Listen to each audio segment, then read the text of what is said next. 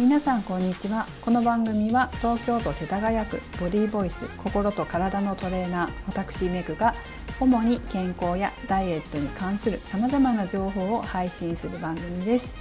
にひゃくよんかいめの今日は大きな成功を収める人の朝いつつの習慣をお送りします。去年のじゅういちがつまつかじゅうにがつはじめぐらいだったかしら、そのくらいから毎朝ウォーキングすることにしています。で、私は毎年この時期に起きて朝ウォーキングをする癖があるんですね。今のところその理由がずっと無自覚だったんでこうあまり認識してないんですよ。どう、どうしてこの時期にウォーキングをしたくなるのかっていうことは。で、今のところ解明されてはないんですが、まあ、無意識なので深層意識には何かあるのかもしれません。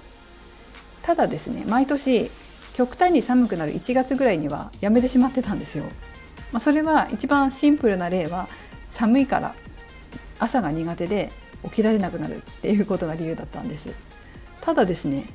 えー、今年はまだ続いてるんですね。それはふたつ理由があって、ひとつはやはりダイエットしてる人を思い出しちゃうんですよ。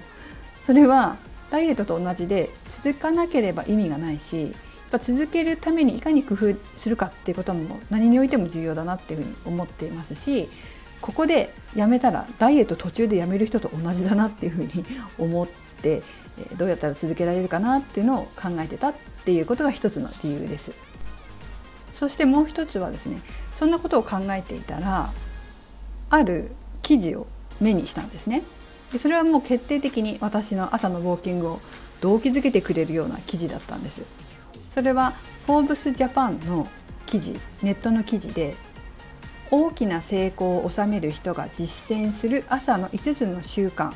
という記事でした。で、その朝のいつつの習慣っていうのは、いち. 目覚まし時計を使わないで起きる。に. 最初にコーヒーを飲まない、水を飲む。さん. 体を動かす。よん. 意思決定の作業をなくし、夜に翌日の準備を行う。ご. 内省の時間を持つということでした。で、これを読んでえー、お私いちの目覚まし以外は今すでにやってるじゃないっていうふうに思ったんですよね。で、まあ、その記事をよく読むといろんな大成功者の例が載ってました。私は創業者がすごい好きなんですよ。で、その創業者でもういろいろ載ってたんですけども、あ、この人もやってるんだっていうのが分かって、現在こう現状突破したいことが私はあるんですけど、そのヒントにこのウォーキングがなるかもしれないなと思って、それでこう続けてみようかなっていうふうに思ったのがふたつめの理由です。まあ、この記事を素直に受け入れたっていうことになりますね。こういうことを、まあ、私結構やるんですよ。素直に受け入れるってことはよくやるタイプなんですけど、これをね、素直に受け入れて自分のものにするタイプと、こんなの嘘だよとかこんなことしたって成功しないよと思って受け入れないかで、相当人生って変わるなというふうに感じます。いろんな方をこう、まあ、ずっと見てきて特に思うのは、成功している人ってやはり素直な人が多いんですよね。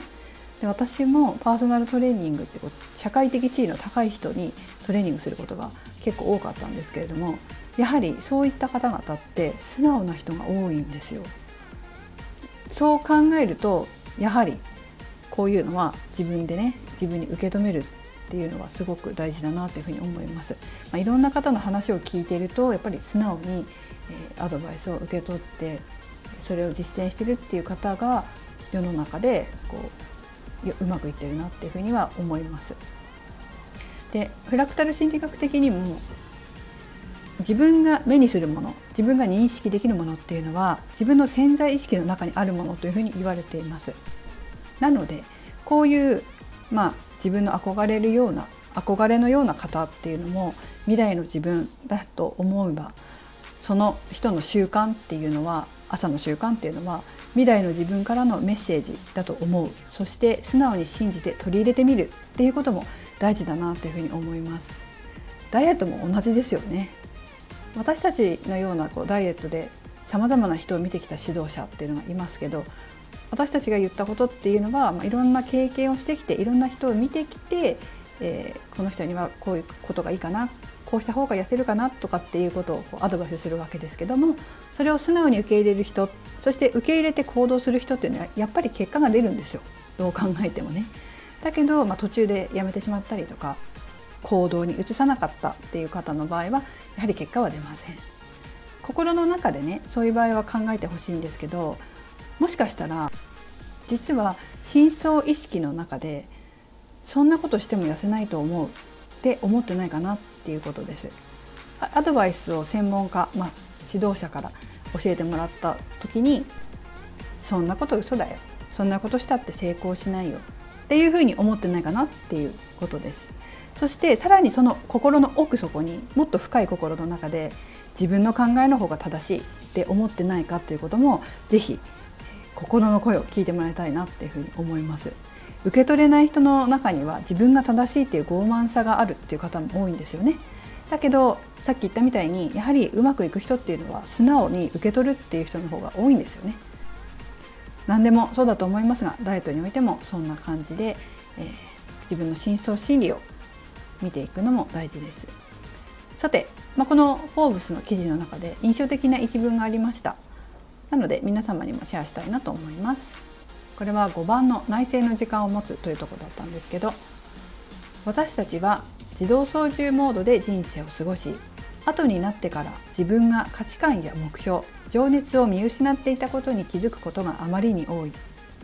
スティーブ・ジョブスは鏡に映る自分自身に毎朝基本的な質問をすることで、このシナリオを避けていた。